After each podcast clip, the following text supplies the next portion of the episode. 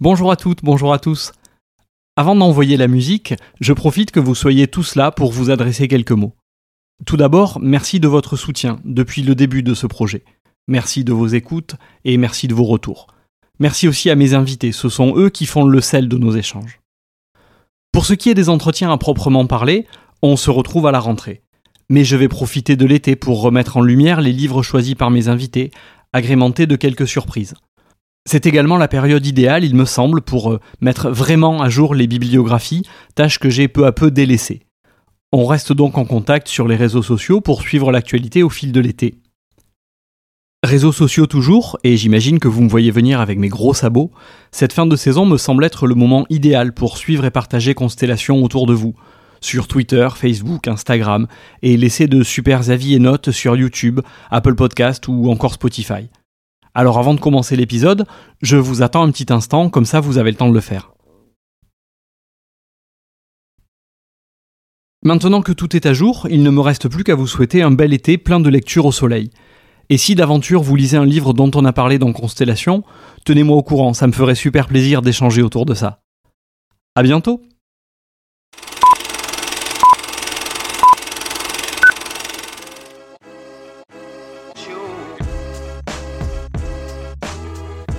Bonjour à toutes, bonjour à tous. Bienvenue dans Constellation de papier, le podcast qui se prend pour une librairie.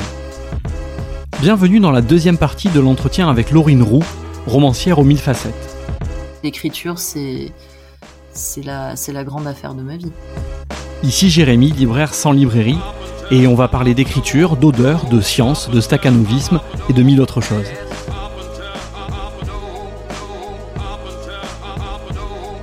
Rebonjour Laurine. Bonjour. Nous revoilà donc après le premier épisode.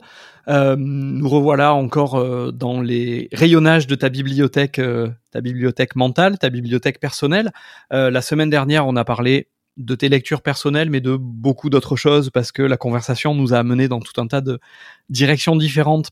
Mais mais c'était c'était foisonnant et passionnant et certaines choses qu'on retrouvera qu'on retrouvera sûrement sûrement dans le dans l'entretien qui, qui arrive.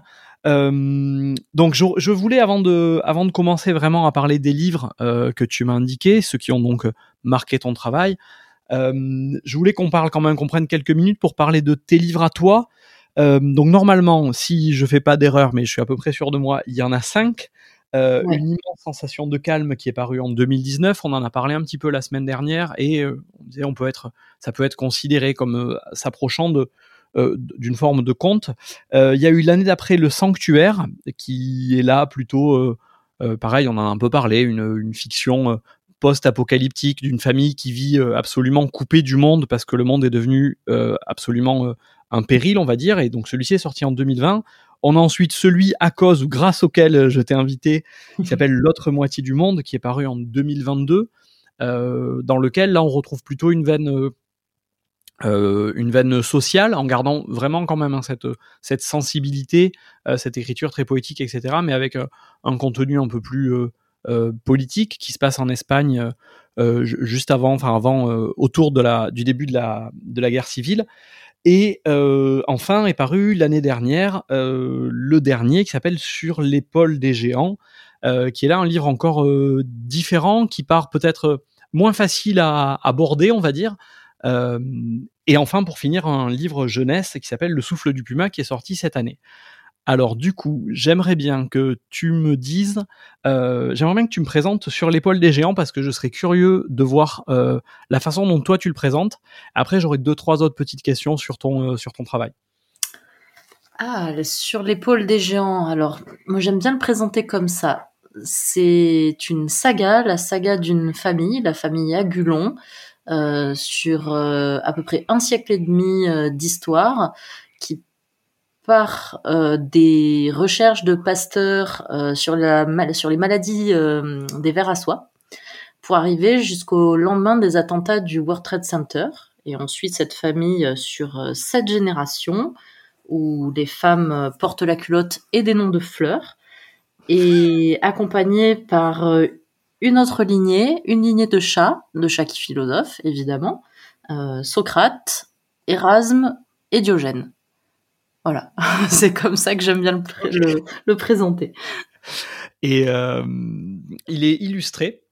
Ça, c'est notable entre guillemets parce que c'est évidemment pas si fréquent pour des pour des romans. ça, j'aurais été un petit peu curieux aussi de, si tu veux peut-être nous expliquer ce choix. Et puis, c'est un livre contrairement entre guillemets aux autres, euh, qui a une, je trouve, une plus forte, euh, vraiment plus forte dimension euh, humoristique, dans le sens où il y a une, une légèreté, une espèce de comique de, de, de, de situation et de, de de, de, de, scène qui est auquel tu nous avais pas habitué, on va dire. Voilà. Est-ce que tu peux nous en dire quelques mots aussi? Alors oui, il est, il est illustré euh, par, euh, 3, euh, par 70 gravures originales d'Hélène Bautista. Ça, c'est une idée de, de mon de mes éditeurs, euh, et notamment Valérie, enfin j'ai deux éditeurs, euh, Valérie Millet et Marc Villemin, euh, aux éditions du Sodeur. J'ai cette chance-là d'être doublement accompagnée. Et là, c'est Valérie Millet qui, à la lecture du texte, a tout de suite pensé à la tradition au 19e siècle et ensuite des feuilletons qui mmh. étaient accompagnés de, de gravures. Et elle m'a proposé ça. Euh, l'idée de, publier le texte euh, accompagné euh, d'images, de, gravures. Et moi, ça m'a totalement séduite d'entrée de jeu. Et puis, il a fallu partir à la recherche de quelqu'un dont l'univers entrerait en, en, résonance avec le texte. Et c'est comme ça que Valérie est tombée sur le, sur le boulot d'Hélène Bautista, en, en cherchant en, enquêtant, quoi, vraiment euh, sur euh, sur euh, sur les internets. et, et, Hélène s'est emparée du texte. Bon, c'était pas forcément gagné qu'elle ait envie de, de, travailler sur ce texte-là. Et en fait, elle s'en est emparée de manière ultra gourmande, ultra joueuse. Enfin, elle, elle est très facétieuse. Et, et elle, a, elle, a, joué sans jamais être illustra illustrative ou figurative. Enfin, c'est c'est un, dialogue entre le texte et, les, et ses gravures qui assez joueur.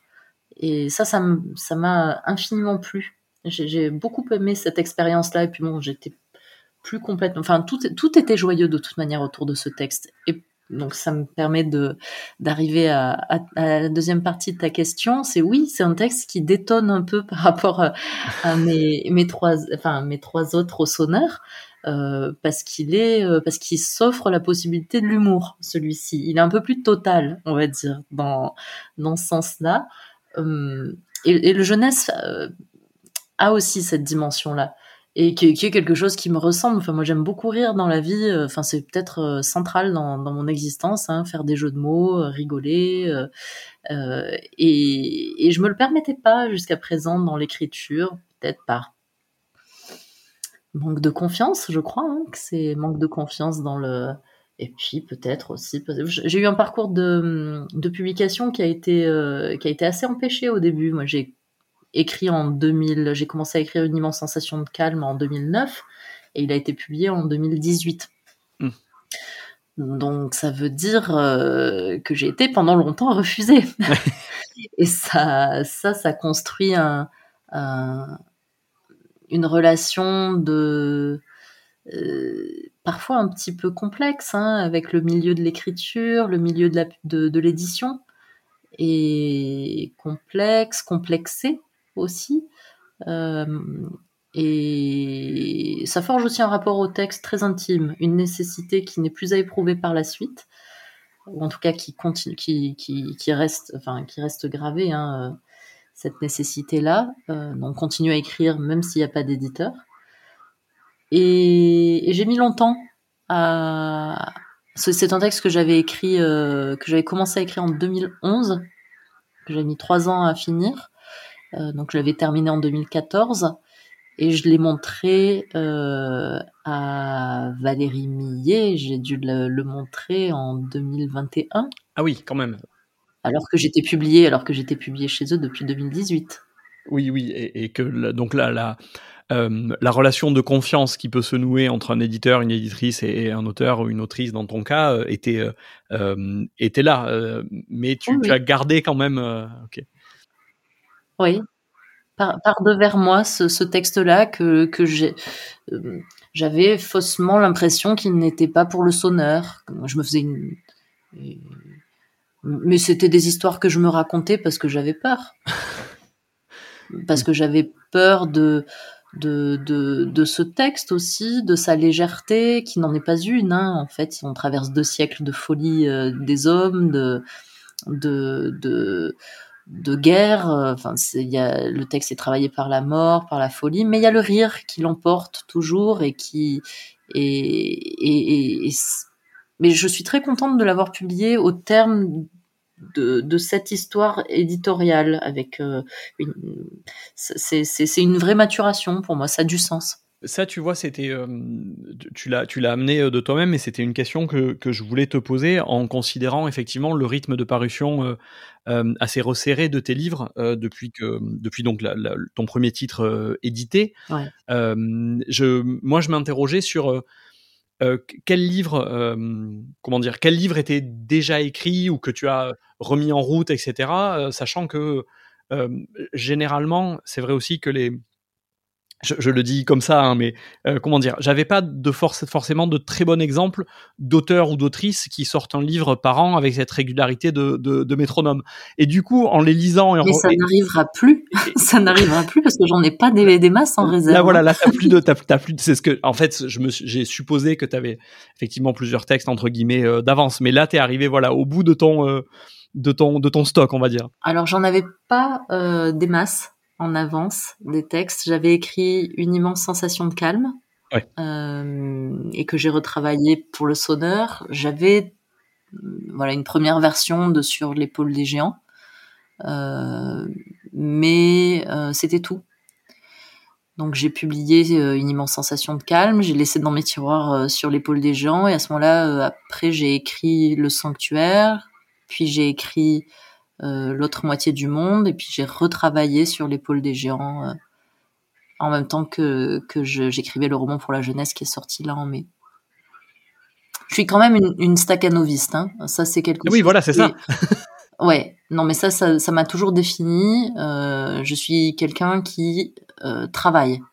Euh, J'aime travailler, et en particulier l'écriture.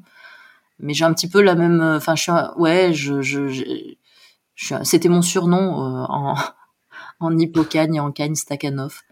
Euh, j'ai une force de travail assez colossale. Ça, ça, ça, au jardin aussi, voilà, je peux passer euh, des heures à piocher comme je peux passer des heures à, à, à écrire sans m'arrêter, enfin vraiment parce que ça me fait exulter. C'est c'est quelque chose qui me qui, qui m'apporte bien plus que ça ne me fatigue en réalité. Ça ne te coûte, ouais. Ah bah l'écriture c'est c'est la c'est la grande affaire de ma vie.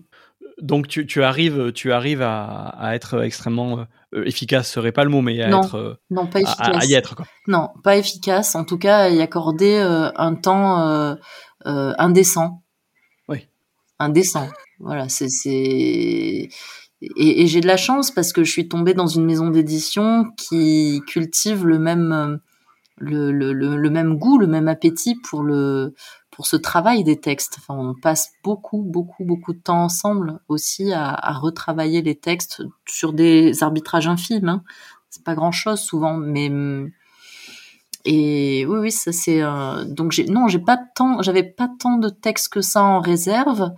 Euh mais j'écris, j'écris quand même la plupart du temps tout le temps. C'est rare les périodes de sécheresse et puis je j'ai pas mal de, enfin j'ai pas mal de textes poétiques que j'ai pas publiés, des nouvelles que j'ai pas publiées, que j'ai écrites entre temps. Enfin j'ai, mais pareil là dans un chemin d'écriture, c'est des choses que je suis pas encore prête à publier. Pas là, pas pas maintenant, pas comme ça. Enfin je j'ai pareil, là aussi, il y a quelque chose de l'ordre de j'ai besoin de qui est une vraie raison à un moment donné ou un vrai hasard ou ou une vraie euh, histoire qui se passe et qui me disent ah bah oui c'est là c'est maintenant oui, parce que ça, c'est quelque chose dont tu nous as parlé euh, euh, la semaine dernière. Je crois que tu as employé le terme de, de, de nécessité quant au, à, l'impulsion, on va dire, pour, pour l'écriture. Et dans la mesure où tu explores quand même des, des voix, enfin des, voix, oui, au deux sens du terme, hein, assez différentes dans, dans tes livres. il y a cette nécessité qui se, entre guillemets, se renouvelle, un besoin vraiment qui se, que tu arrives à clore, on va dire, avec une forme, un livre, un roman, une histoire, une série de personnages, et tu arrives assez rapidement sans, à, passer de l'un de l'un à l'autre, à, te rentrer dans un autre un autre mmh. style d'histoire, euh, autre, mmh. euh, une autre nécessité. Ah, je suis pas si sûre de ça. Euh, déjà, je suis pas complètement sûre d'épuiser une, une, une, forme ou une, ou une histoire totalement, parce que je me rends bien compte, forcément de constater qu'un texte en engendre un autre. Il y a quand même une parenté, tu vois, par exemple, en, entre une immense sensation de calme et le sanctuaire, il y a une, une quelque chose de très cousin entre les deux textes. Euh, Gemma, elle me semble quand même aussi très cousine de Toya, l'héroïne de l'autre moitié du monde. Euh, bon, après, sur l'épaule des gens est un petit peu différent, mais n'empêche, parce que je l'avais écrit bien avant. Et puis c'est une sorte d'apax dans, ce que j'ai pu écrire jusqu'à présent. Mais n'empêche que je l'ai travaillé au moment où j'écrivais le texte jeunesse, qui lui joue beaucoup de la collision entre le tragique et le comique. Et donc je veux pas croire qu'il n'y ait pas des principes de contamination d'un texte à un autre, ou, en tout cas euh, euh, quelque chose qui se tisse. Hmm, c'est pas des, c'est pas absolument hmm, des univers, euh, des univers clos, voire même pas du tout. Mais non. Tu sais, non, non, moi je les ai, je les ai relus là ces derniers jours pour préparer notre notre entretien, et je les ai relus entre guillemets dans l'ordre. Et j'ai donc enchaîné une immense sensation de calme et le sanctuaire. Et je, me suis fait un peu les, remarques que tu te fais toi, et tout en me disant à la lecture, en me disant mais arrête, t'es là, t'es dans ton truc de, constellation, vouloir systématiquement trouver des ponts d'un truc à l'autre, ça n'a pas forcément de, sens. Et donc vraiment de entre guillemets me censurer dans ce cette optique-là et me mmh. dire bon c'est deux livres autonomes parce que par ailleurs euh, le, les sujets sont différents, les personnages ils, n'ont rien à voir, mais euh, j'ai quand même ressenti ça aussi de une euh, une familiarité entre entre l'un et l'autre, on va dire. Oui. Oui, moi je dirais que ce, sont des univers qui sont très différents à chaque fois, mais n'empêche que euh, il y a une proximité. En tout cas, on, se déplace petit pas après petit pas et, ils ont une parentèle entre eux qui. Mais bon, ça s'explique assez. Euh, le creuset, c'est que ce sont les mêmes obsessions, ce sont les mêmes angoisses, ce sont les mêmes les, mêmes émerveillements. Enfin, il y, a quand même euh, le terreau, c'est c'est terrible. Hein. C'est moi. Donc je, on, on, sort, on est toujours. Alors c'est ce week-end justement, on, parlait avec euh, avec euh, Céline Rigui et Guillaume Lebrun de, de, des états dans lesquels on pouvait écrire et on en est, on a convenu que qu'on était au bord de soi-même quand on écrivait. Bon, on est toujours quand même à l'intérieur de soi. On est au bord, on est, enfin, c'est une, c'est à la lisière, la tangente, mais on a une, forme de, de limitation hein, qui est, qui est, qui est. C'est pour ça que au, début, la semaine dernière, je t'ai dit, euh, moi, j'écris euh, ce que je peux. Ouais, parce que ça vient entre guillemets de, de l'intérieur. Euh, euh c'est euh, l'histoire elle germe dans un terreau qui est qui est, qui est un terreau qui est qui, qui vient de essentiellement des géographies qui qui m'appellent et ces géographies là si elles m'appellent c'est parce qu'il y avait un corps dans un espace hein. c'est très déterminé tout ça, y a, donc il y a des déterminismes à l'œuvre déterminisme physiologique, géographique. Euh, et bon, là, ça, ça vous échoue. vous n'avez pas le choix. ouais, il fait ça tu, tu, es requise, quoi. Oui, euh, oui, oui, un euh, petit peu. J'aime bien l'idée. Et alors, il faut qu'on, il faut qu'on évacue un, il faut qu'on évacue la route. Il faut qu'on évacue la route parce qu'on en a parlé la semaine dernière. Dur parce que moi, ça revient souvent dans ma vie quand même. Hein. Je pas évacuer. Oui, oui, non, mais qu'on l'évacue comme ça. J'ai bien compris. Moi, ça a été une expérience, euh, comme je pense beaucoup de, de... c'est un peu ce que tu disais déjà euh, précédemment, mais euh, moi, ça a été une expérience extrêmement difficile parce qu'en plus, j'ai eu la bonne idée de le lire pendant le confinement. Oh Oh là là, ouais. Ouais, c'était pas la. Bon, bref, euh, je l'avais encore jamais lu, je l'ai pris, dans... je l'ai lu. Euh, et, euh, et, évidemment, on y pense aussi. Tu l'as cité la semaine dernière. On y pense aussi en, lisant, en lisant le, le, le, sanctuaire, dont je me suis aussi demandé à quel moment tu l'avais écrit, parce qu'en termes de temporalité, il y a des choses qui, qui s'apparenteraient un petit peu à ce qu'on a vécu à ce moment-là, mais il me semble que tu l'avais écrit que tu l'avais écrit avant. Ça n'a rien, en fait, techniquement, ça n'a rien à voir. Je crois que j'ai commencé à, le fomenter dans mon esprit en 2017 et commencé à l'écrire en 2019. Oui, donc c'est un. Après, c'est une collision euh, euh, du, du, hasard qui fait qu'il est arrivé à ce moment-là, mais donc ça n'a rien à voir entre guillemets à ce moment-là avec euh, avec ce qu'on a vécu. Mais en tout cas, pour moi, tu vois là, tout ce on parlait l'autre jour des, des, des, sensations, des moments de lecture et de tout ça qui se, qui se connectent. Moi, je, la route est aussi beaucoup, beaucoup associée à ça. Euh, donc je veux bien que tu nous en que tu nous en parles un petit peu, pas trop dramatiquement si c'est possible. c'est pas facile hein, d'en parler, enfin parce que c'est quand même pas fandard comme texte. Non. Euh, bon, bah, c'est Cormac McCarthy qui raconte euh, l'odyssée d'un père et de son fils à travers un, mode, un monde dévasté qui est envahi par les par les centres et ils errent sur euh, une route, il pousse un caddie euh, qui, est, rempli de, de, tout un tas de trucs, un bazar. Euh, et ils ont un revolver dans lequel il y a, si mes souvenirs sont bons, je sais pas. alors là, moi, je suis nulle en chiffres, mais je crois que c'est deux balles ou quelque chose comme ça. Et le père, dans ce, dans ces ruines, essaie, tant bien que mal, de d'éduquer son fils et de lui inculquer euh, le bien face au mal qui, qui, qui, qui semble s'être emparé de, la plupart des hommes, qui sont retournés à l'état sauvage, euh, qui sont anthropophages, euh, qui esclavagisent euh, les autres quand dès qu'ils le peuvent. Enfin voilà. Et donc le, le roman euh, est émaillé de rencontres qui sont faites euh, avec avec des d'autres humains. Et c'est assez effrayant. c'est un texte moi que j'ai lu dans un état d'apnée absolue. et à chaque, enfin j'en suis ouais à ma septième lecture je crois. Et systématiquement, 30 pages avant la fin, je suis prise de, de, de, spasmes, c'est le mot, hein, de spasmes, de, terreur euh, absolue, et je ne peux plus m'arrêter de pleurer. C'est un texte qui me fait un effet, il, touche un point névralgique euh, d'angoisse, et je pense une angoisse qui est très contemporaine. Euh, tout en étant euh, euh, presque mythique.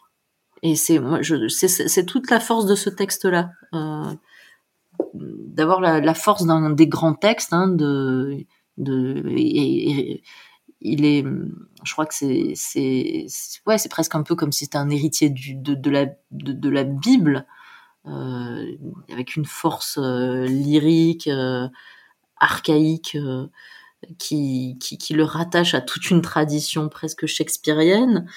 Et, et en même temps de parler du, du monde et de, de, nos, de nos angoisses très actuelles d'effondrement, de, de, de, à la fois écologique et puis d'effondrement euh, de, de, de, ce, métaphysique, de, ce de l'effondrement de ce que peut être, de, l'effondrement de l'humanité en nous.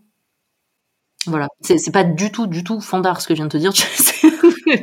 Non, non, mais je sais, le, le, le, défi était, le défi était impossible, évidemment. C'est juste que je, je voulais pas moi-même me retrouver euh, maintenant dans la situation que tu décris quand tu arrives aux, 30 dernières pages. Ça aurait été un peu compliqué pour continuer à mener le, à mener l'entretien ensemble. Ouais.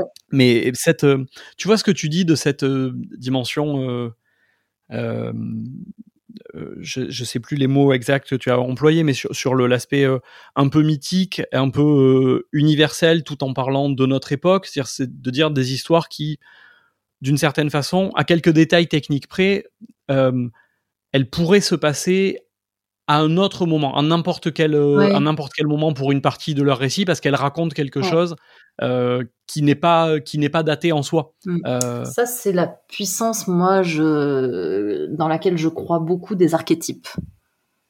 Le... Et ça, on revient à ce qu'on disait la semaine dernière du conte. Le... La, la, force archétypale. Moi, tu... Alors ça, j'y pensais dans, sur la route tout à, tout à l'heure. Euh, en... je, je, je, pensais au livre que j'allais euh, que j'allais euh, que j'allais rassembler là pour l'entretien de ce soir. Et puis je pensais à Barbe Bleue. Je me disais tiens, je l'ai pas, je l'ai prêté le, le, recueil dans lequel j'ai Barbe Bleue. Et en pensant à ça, je me disais mais c'est marrant Barbe Bleue, moi, il m'a ouvert les yeux avant même que la, que la vie ne me les ouvre sur la sur le fait qu'il existait des gens profondément mauvais euh, et, et sur les, les serial killers c'est quelque chose enfin il m'a ouvert les yeux sur ça avant même que je connaisse l'existence de Ted Bundy ou de Caligula ou de Néron ou de Gilles de Ré enfin et, il, est, il est tout ça en même temps. De temps en temps, les histoires euh, peuvent endosser comme ça, oui, des, figures archétypales, les, enfin, les, pas les, des histoires, les personnages. Et le personnage du père et celui du fils, enfin le duo père-fils dans la route, ils ont cette, euh, force-là. Merci de cette, euh, de cette de cette euh, explication. Euh, lisez la route si vous l'avez pas encore fait. Voilà, comme ça c'est comme ça c'est. Et puis tout Cormac McCarthy, hein, parce que moi je, parle de la route, mais c'est enfin tout ce qu'il a pu écrire euh, me c'est un très très très grand écrivain contemporain. Tu, tu l'as d'ailleurs, tu le cites d'ailleurs au, en, le mot m'échappe, voilà, merci. En, en, exergue du sanctuaire, du coup, j'en profite. Encore une, encore une petite citation. Euh, je, cite donc Si le monde n'est qu'un récit, qui d'autre que le témoin peut lui donner vie? Ouais, ouais je, me suis euh, bien amusée en mettant ça en exergue parce que pour qui n'a pas encore lu le livre, c'est c'est pas la même chose de le lire en, en exergue à la fin, une fois qu'on a lu le texte. Mais donc voilà, donc lisez tout Cormac McCarthy et, ah euh, et revenons euh, revenons à notre liste. Euh, je vais attaquer par le peut-être le livre le plus surprenant. Alors à la fois surprenant parce que je je m'attendais pas à trouver quelque chose de ce type-là, on va dire, et à la fois il répond à une de mes interrogations.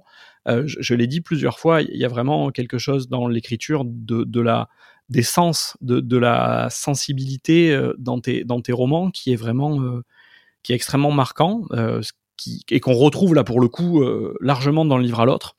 je sais que c'est aussi d'expérience quelque chose que nombre de personnes qui ont lu, entre autres l'autre moitié du monde que je me suis forcé de beaucoup faire lire en librairie, revenaient beaucoup en parlant de, en parlant de ça. et donc c'était voilà, si je reviens à cette interrogation première, de me dire mais où va-t-elle chercher tout ça? Euh, Et tu m'indiques donc dans cette liste un livre qui s'appelle Journal d'un parfumeur. Ah, J'étais euh, sûre que tu allais parler de ça. je me disais, mais duquel, duquel, duquel? Puis après, quand tu as parlé de l'autre moitié du monde, je me suis dit, ah, c'est ça. Bon, donc, alors j'espère que ça, ça tombe donc pas tant que ça à plat. Non, non, euh, Vas-y, écoute, je te laisse nous le, nous le présenter et nous expliquer son, son importance pour toi. Alors, euh, j'aurais pu en, en, citer un autre de Jean-Claude Héléna. Jean-Claude Héléna, c'est un né euh, et il aime bien écrire. Il a écrit euh, son journal, un journal d'un parfumeur, qui est suivi d'un abrégé d'odeur. Et il a aussi écrit un texte, peut-être d'ailleurs euh, au-delà de, du journal d'un parfumeur, moi le texte que je préfère de lui, c'est l'écrivain d'odeur. Parce que euh, quand il parle, donc il est né, il était né chez Hermès, et, et, il, aime dire qu'il écrivait des odeurs. Je crois que moi, à l'inverse, euh, je, j'aime, j'aime pas à l'inverse hein, d'ailleurs, dans, dans un dans un geste que que j'aime travailler de la même manière, de manière aussi métaphorique. Euh, je, j'aime que les que les mots sentent. Euh, mmh. Et j'étais, euh, c'était, c'est ma vocation ratée, euh, née. Moi, j'aurais voulu être née euh, quand j'étais euh, plus jeune. Je j'ai beaucoup appréhendé le monde avec euh, avec mon pif. J'avais je m'amusais beaucoup à décortiquer les odeurs, les parfums, les plats, le vin par la suite, le tout. Puis alors ça amusait beaucoup mes parents qui aimaient me faire sentir les choses et puis que je leur je leur dis que je leur dise tout ce que je sentais. Et j'avais une certaine prédisposition à, dans ce domaine.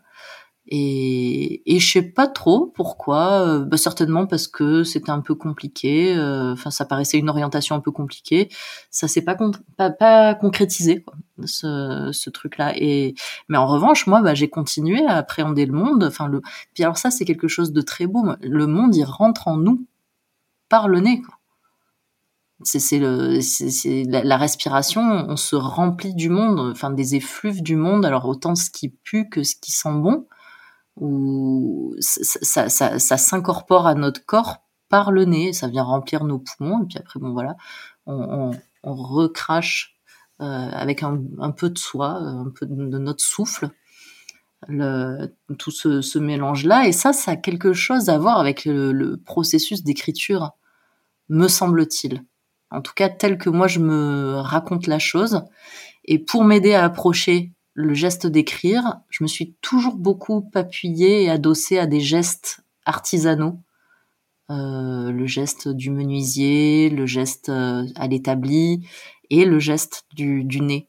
Et Jean-Claude Héléna en parle avec des mots, moi, qui m'éclairent à chaque fois sur le propre mystère de, du geste d'écrire. Et, et j'adore l'écouter parler aussi. Il y a plein de, on peut le trouver sur internet. Euh, il y a plein d'émissions de radio sur France Culture où il, où il s'exprime. Il en parle ultra bien. Puis il raconte. Euh, il a une forme d'éthique euh, dans, dans, ce monde qui est un drôle de monde, hein, le monde de la, du parfum, du luxe. Et, il a une éthique poétique en fait dans, dans sa dans sa manière de, de concevoir les les, les odeurs en en parlant de couleurs, en parlant de musique, de manière très synesthésique. Hein. Et, et, voilà, donc c'est quelqu'un qui, qui est très ami aussi avec euh, Olivier Rollinger, le, le, le, chef, mhm. Olivier Rollinger, qui habite en, en, Bretagne, et qui lui aussi est quelqu'un que, que j'admire beaucoup, qui maintenant euh, travaille beaucoup autour des épices et ils sont amis, ils, font plein de projets ensemble. Et parmi les projets, moi, que je trouve euh, fou, euh, Olivier Rollinger voulait euh, traduire, je crois que c'était l'odeur de la brume, je veux pas dire de bêtises, dans, dans en goût. D'accord, reproduire gustativement le, le... ok. Et l'odeur de la côte du Finistère ou le vent, le vent sur la côte du Finistère. Enfin, des, choses comme ça, c'est des sortes de défis qui se lancent. Et alors, il y en a un, c'est le, c'est la, c'est la, le, le, goût, et l'autre, c'est le nez. Et leurs discussions, enfin, il y a des, j'ai, lu des, des, des discussions euh, qui, qui pouvaient avoir entre eux. Alors, là, moi, je, je suis en plein dans, dans, dans mes marmites d'écriture. C'est vraiment des, des, des, termes qui sont très semblables sur le travail de l'image, le pouvoir de, de la métaphore de, et les sens, et, le, et la synesthésie. Parce que le, euh, voilà, ça, Jean-Claude Héléna, si on plonge un peu plus loin dans, son travail, il raconte à quel point euh, parfois l'illusion d'une odeur va davantage évoqué par, je sais pas moi, la vanille que la vanille elle-même. Et ça, c'est dans le travail d'écriture, la question de la vraisemblance, c'est pas la, vérité. Parfois, des mots qui ne seraient absolument pas attendus pour évoquer euh, un coucher de soleil, euh, par exemple, moi j'ai beaucoup pratiqué euh, le faux plat pour parler du coucher de soleil, dans sa matérialité, dans son coulant me semblait plus juste. Et c'est la question de la justesse et de la vraisemblance. Donc, ces, ces, ces hommes-là, euh, et c'est bon, et c'est là, c'est en, en l'occurrence, ce sont des hommes. Euh, mais il y a des femmes nées là que je que je suis en train de découvrir dans une revue. je l'ai mis dans ma dans ma liste. Oui. Ça s'appelle la revue, Née. Ouais. qui qui travaillent euh, qui travaillent vraiment comme des voilà le mot écrivain d'odeur ben, ça ça c'est très important pour moi. Et donc j'écris beaucoup avec les odeurs moi aussi parce que euh, c'est une de mes portes d'accès au monde. Le, le nez. Encore et toujours oui, comme, euh, comme, comme ce que tu nous, nous disais, c'est encore là aussi un parallèle avec l'écriture, puisqu'il me semble que tu disais que c'était Marie-Hélène Lafont qui, qui mettait euh, écriture et lecture sur le même plan entre guillemets que euh, inspirer expirer on, on alors c'est pour des raisons différentes mais on, on retourne autour de ce de la cette question, question. la matérialité de la langue. D'ailleurs c'est la langue euh, en France en français c'est un organe hein. c'est autant que que ce qui que notre langage ça j'aime bien cette matérialité du corps la corporéité de la langue et, et son origine orale euh, parce que c'est du souffle, c'est vibratil, c'est de la chair, enfin c'est et, et, j'aime bien que ça s'entende dans la phrase. Enfin moi en tout cas je c'est c'est ça, ça, me plaît beaucoup et tu vois là je vais te faciliter la, la tâche. C'est ce que j'aime chez Marilyn Desbiol. Ok. Que je citais dans le, dans la dans dans ma dans ma liste. C'est précisément ce que j'ai trouvé dans son écriture, dans La Sèche ou dans Enquise la sensualité euh, une forme de... Mais une sensualité qui cherche pas à être belle.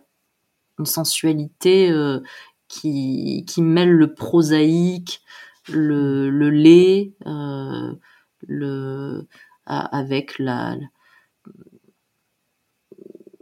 oui, une forme de, de, avec la délicatesse, sauvagerie et délicatesse, chez, chez Marilyn Desbiol. Et en particulier dans Anquise je dirais, c'est qui est, un de mes préférés d'elle.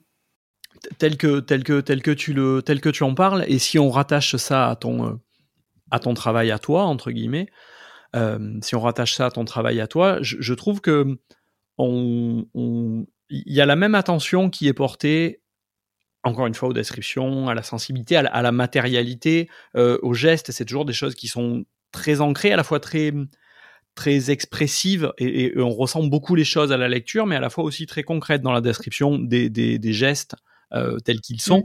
Euh, mais mais il n'y a pas de il n'y a pas de différence, on sent pas de différence en tout cas entre le traitement de quelque chose de, de beau et quelque chose entre guillemets, encore une fois, c'est des grosses catégories, mais quelque chose de laid. On sent une volonté de faire euh, sentir et ressentir ce qui se déroule, que ce soit euh, quoi que ce soit, ça peut être quelque chose, un événement extrêmement difficile pour un des personnages, mais il y a la même la même attention euh, qui est portée mm. et on ressent autant euh, l'un que l'autre. C'est pas simplement la volonté. Tu parlais de coucher de soleil, hein, de dire ah le paysage était magnifique et les arbres verdoyants. Des fois, c'est des choses qui sont beaucoup plus dures, mais qui sont tout autant travaillées et que le lecteur prend vraiment en plein cœur dans, dans les deux cas. Bah, je te remercie déjà, parce que ça, ça me fait bien plaisir ce que tu viens de dire, si c'est vrai. Mais hum, non, mais parce que l'écriture de la matière, qu'elle soit noble ou ignoble, euh, et alors voilà, on rejoint Victor Hugo, hein, le noble et l'ignoble, le sublime et, et, et l'ignoble, chez lui, c'est quelque chose qui est, qui est fondateur d'une poésie des contrastes. C'est une fête, c'est une fête que d'écrire... Euh, la puanteur, tout comme c'est une fête de, décrire euh, euh, la luxuriance ou l'infinie délicatesse de quelque chose, peu importe en fait. Et moi, cette recherche-là du mot juste pour évoquer une matière, quelle qu'elle soit, me, me, plaît, quel que soit l'objet dont il est question et sans, sans hiérarchie aucune, parce qu'il s'agit de, de, oui, je dis fêter, j'aime bien ce mot-là, de chanter, fêter, euh, ce qui est, ce qui est une, une sensation, quelque chose qui a, moi, qui m'a, qui m'a soit dérangé, soit, soit fait vibrer, et, et je vis volontiers l'écriture comme un chant. et, et, sans, euh, sans jugement, enfin sans jugement, euh, simplement dans la, dans la volonté de trouver une, une forme euh, littéraire satisfaisante pour ce que tu essaies de refaire vivre. Oui. Alors, il y a des personnages dans l'autre moitié du monde, il y, y, a des salauds. Euh, on peut pas dire que je que je, je suis du côté des de Carlos ou de la marquise. Hein. Euh, très clairement, je me positionne du côté des de, du, du, du, peuple du Delta, des, des, libertaires et des anarchistes. Hein. Là, il n'y a pas de. Je, je, suis rassuré. Il n'y a pas de secret euh, là-dessus. Euh, je, je, mais me glisser dans la peau de ces salauds, euh, c'était un jeu littéraire qui était plaisant aussi.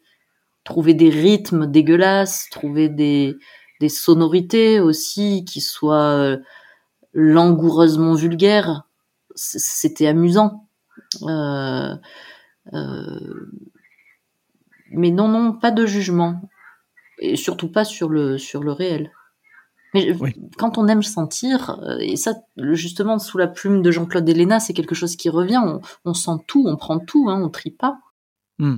Oui, oui, c'est c'est l'expérience, euh, l'expérience qui, qui, compte.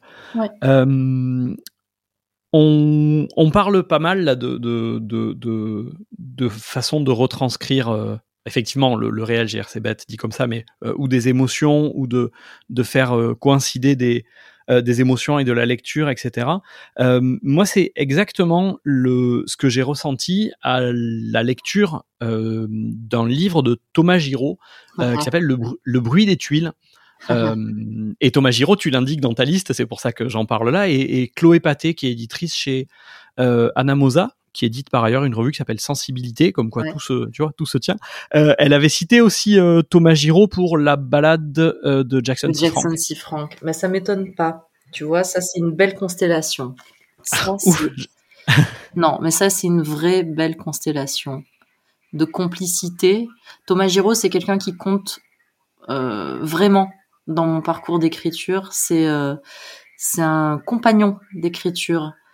Euh, je, on, on s'est on s'est d'abord lu avant de se rencontrer. Et quand on s'est rencontré, parfois le, réel dément un peu les affinités qu'on peut avoir avec une écriture. Hein.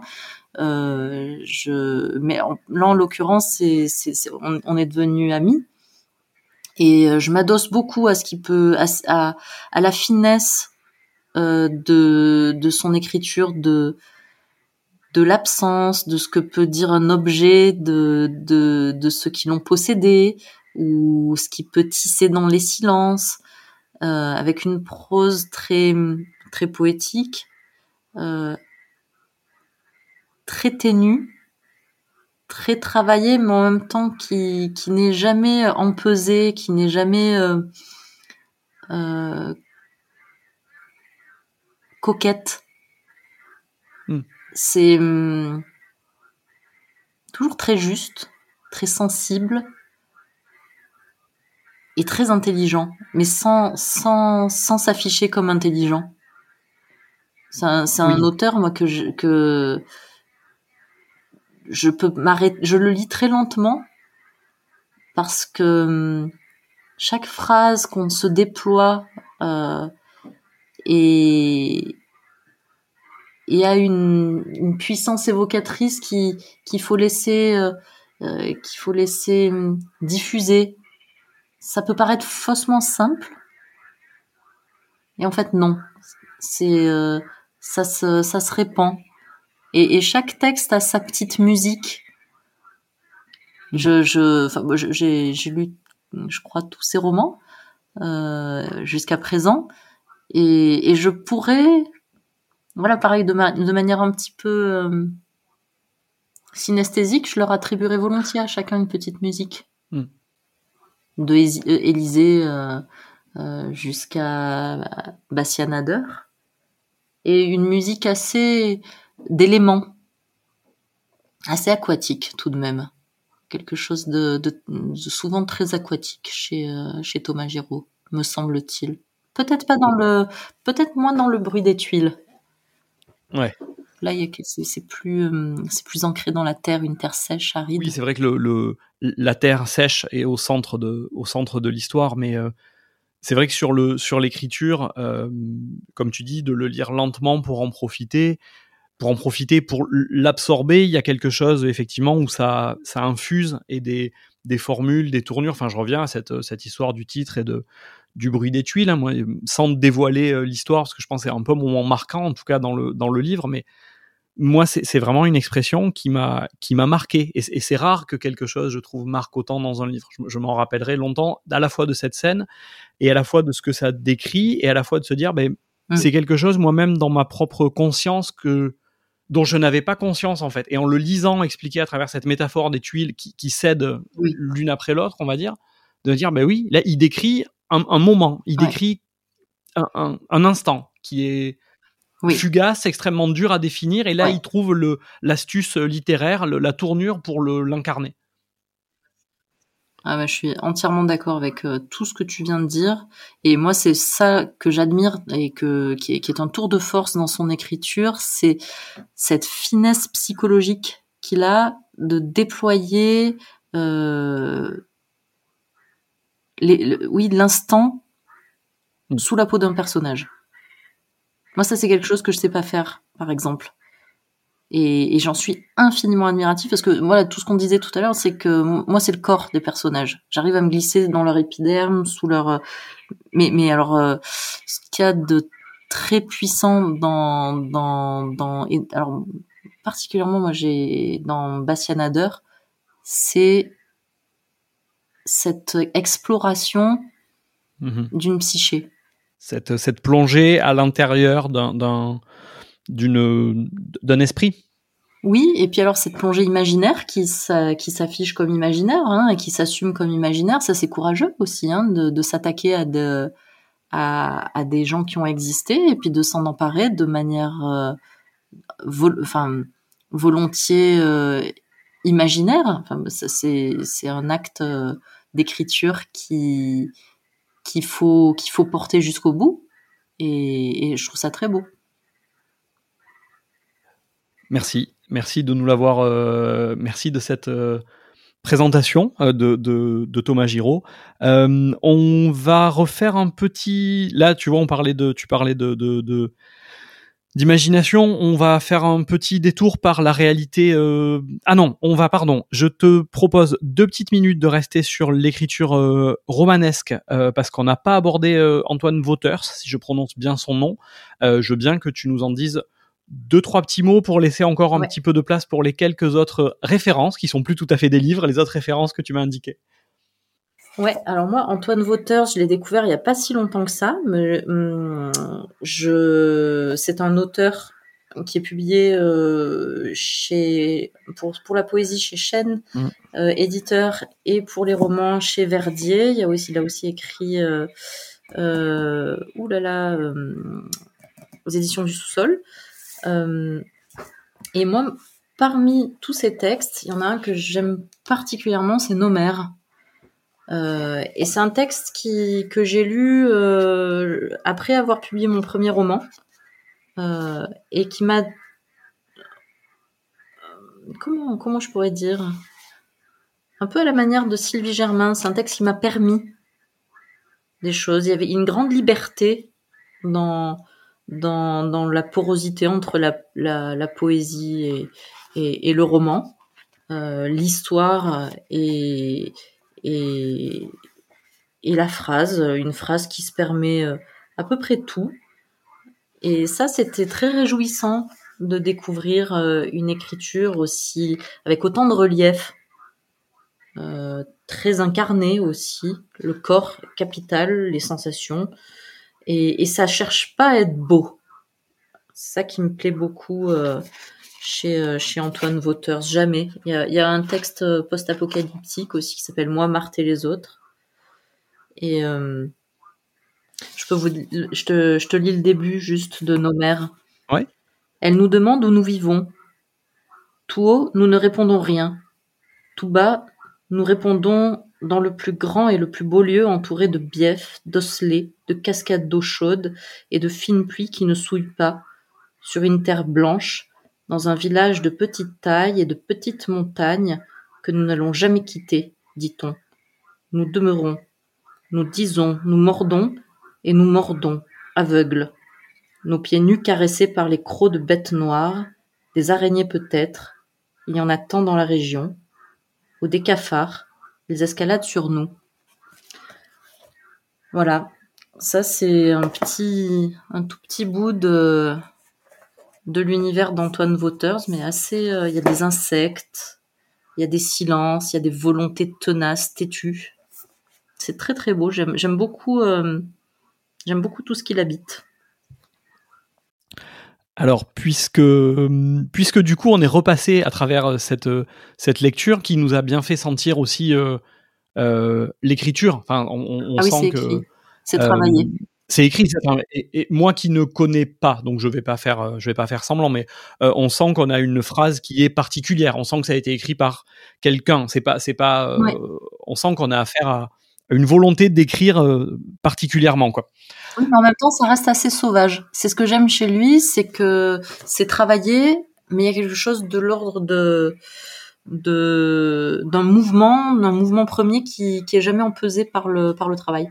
Oui, ce que ce que ce que tu disais, euh, ce que tu nous as expliqué effectivement, oui, c'est pas il y a pas euh, c'est pas trop démonstratif, il n'y a pas de, volonté d'en imposer ou d'écraser par la qualité de l'écriture. En tout cas, euh, non vraiment, moi c'est pas ce que ce que je sens chez lui. En tout cas tel que tu tu le ressens et donc du coup, ben voilà, donc le, je disais le, entre guillemets le repassage par l'oralité et puis l'écriture. En tout cas, moi c'est comme ça que je le je le perçois. Euh, et puis une voix aussi, puisque tu m'as indiqué euh, sur les épaules de Darwin, ah qui fait un petit écho au titre de, de, de l'épaule des géants, puisqu'on est sur la même filiation intellectuelle en tout cas.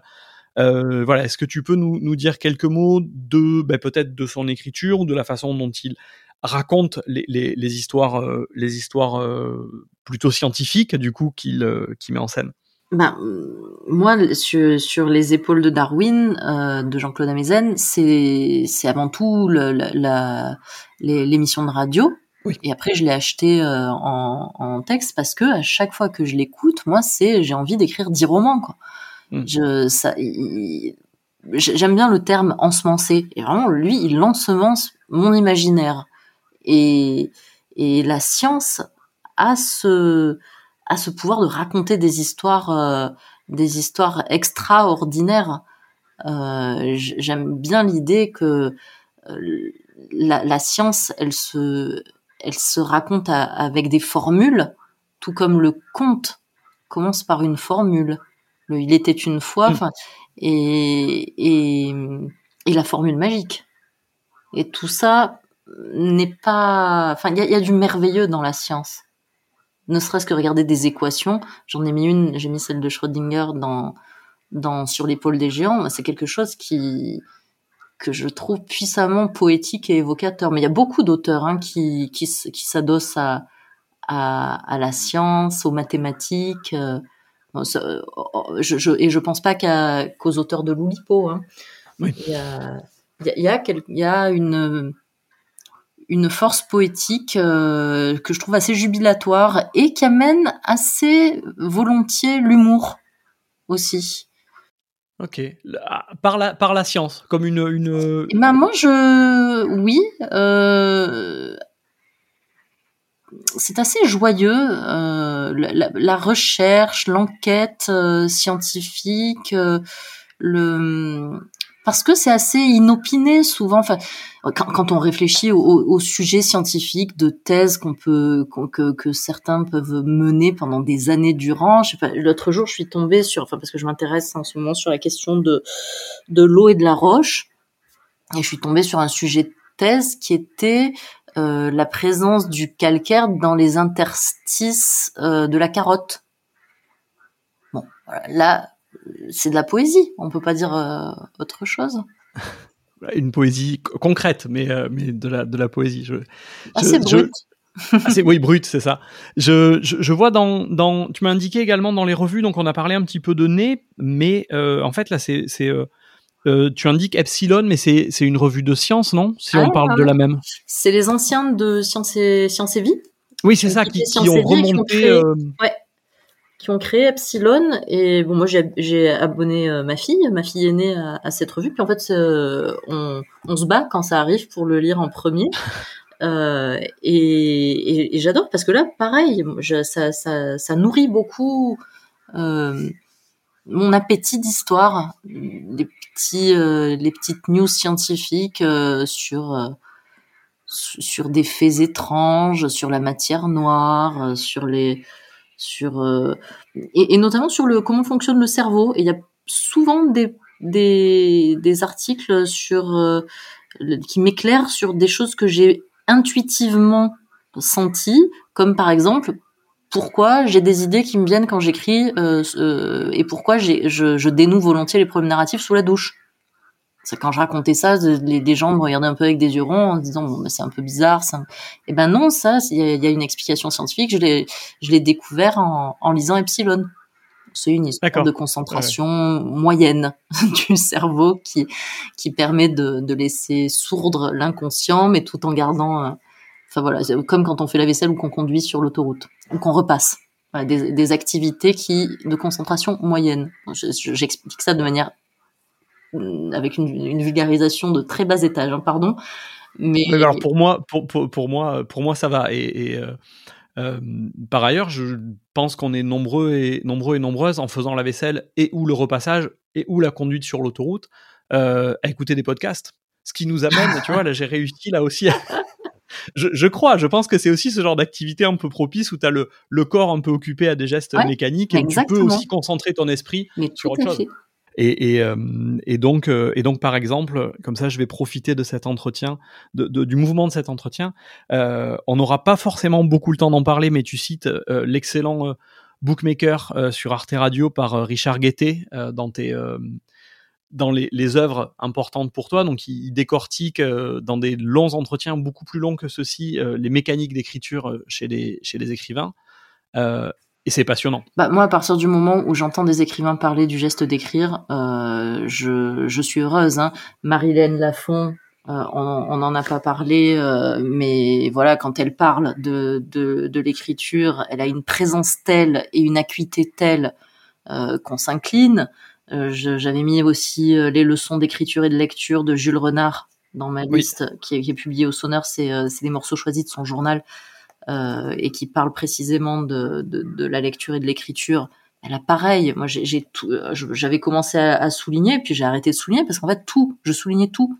Oui, tu avais souligné tout le livre. Tout, euh, tout, tout, tout. Les, les, pro, les, les, les, entretiens de Jean Giono euh, avec euh, Tao Samrouche. Enfin, c'est là, moi, j'ai beaucoup besoin de, de, de m'abreuver à, à l'expérience des autres. Et donc, ce, ce, Bookmakers fait partie des sources euh, qui, qui, qui, qui, viennent, euh, qui, qui viennent, euh, euh, comment, comment ça, oui, satisfaire ce besoin d'entendre les, les, les, auteurs raconter euh, pourquoi ils font ça, comment ils font ça, les cuisines. Euh, le, les coulisses et les cuisines. Et ça, bah, ce que, mais ce que tu fais un petit peu aussi, hein, je, et, et je trouve ça, et je trouve ça vraiment, vraiment stimulant, moi à chaque fois, et, et mm. stimulant et euh,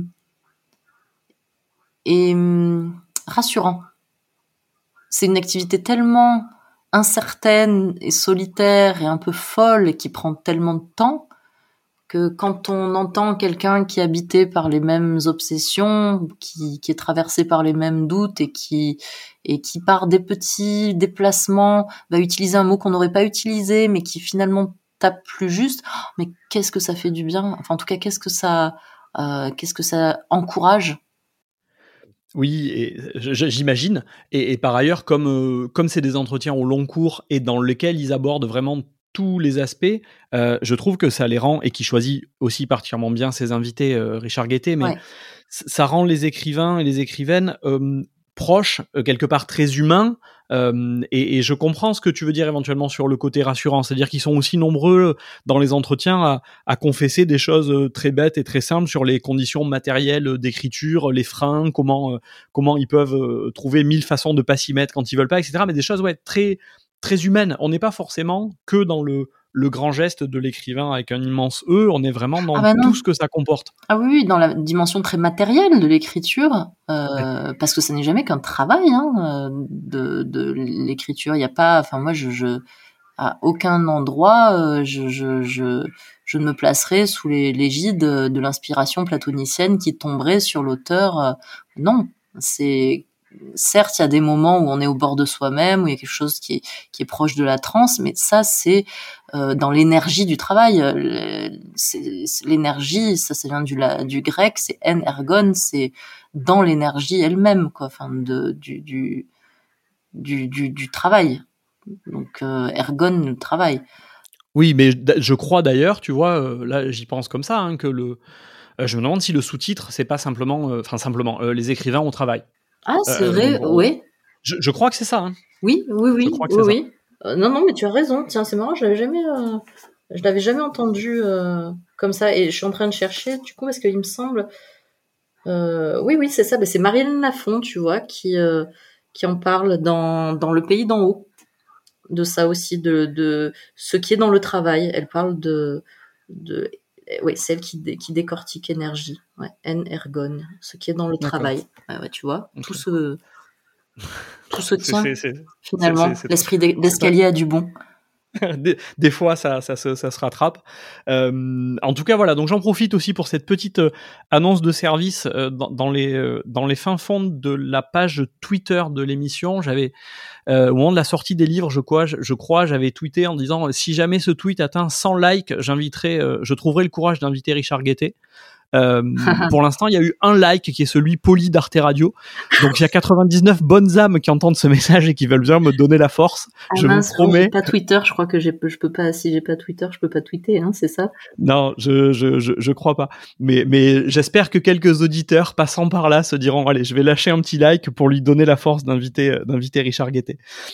Euh, je te propose, à mon grand regret, de clore cet entretien euh, alors d'abord, avant la citation, je voudrais te remercier pour euh, pour ce bon moment et toutes ces super pistes de de lecture que tu nous as euh, que tu nous as proposées. Bah, merci à toi pour cette invitation. Ben, je t'en prie. te remercier aussi, voilà, comme je l'avais fait au début, pour tes livres, et te proposer donc pour terminer à la fois donc cet entretien et puis cette saison. Euh, on se retrouvera normalement euh, en septembre avec la citation de clôture. Hein, évidemment, on va pas changer les bonnes habitudes. Et donc, je te propose de lire, de nous présenter, de nous lire la citation que tu as choisie pour terminer ces deux entretiens. un petit bout des Misérables, tout petit bout, mais que je trouve très lumineux et qui commence comme ça.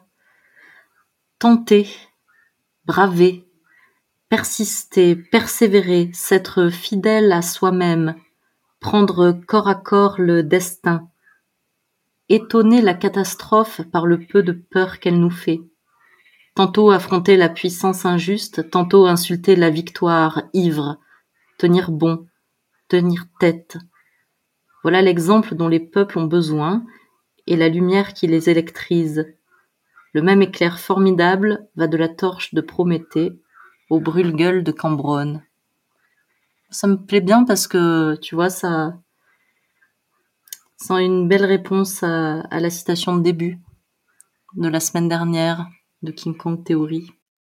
Ouais, effectivement, ça, euh, ça dialogue pas mal dans des styles, dans des styles différents, mais, mais effectivement, il y, a des, il y a des échos, euh, il y a des échos de l'un à l'autre. Il y a des échos fertiles, ouais. Merci beaucoup encore une fois, euh, et à très bientôt. Merci. C'était le 20e épisode de Constellation de papier, un épisode enregistré entre Marseille et les Hautes-Alpes le 8 juin, avec la participation du Cœur des Grenouilles, et mise en forme le 19. Il me semble d'ailleurs que sur ce point-là, la progression est sensible depuis le premier épisode.